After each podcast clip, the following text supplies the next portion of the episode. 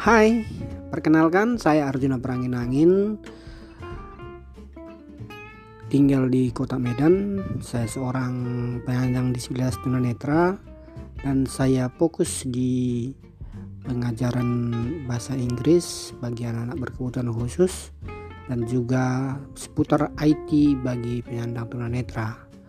Saya berharap para teman-teman yang mempunyai interest di bidang tersebut kita bisa bertukar informasi terima kasih salam salam sehat Zero cold. Add new sound.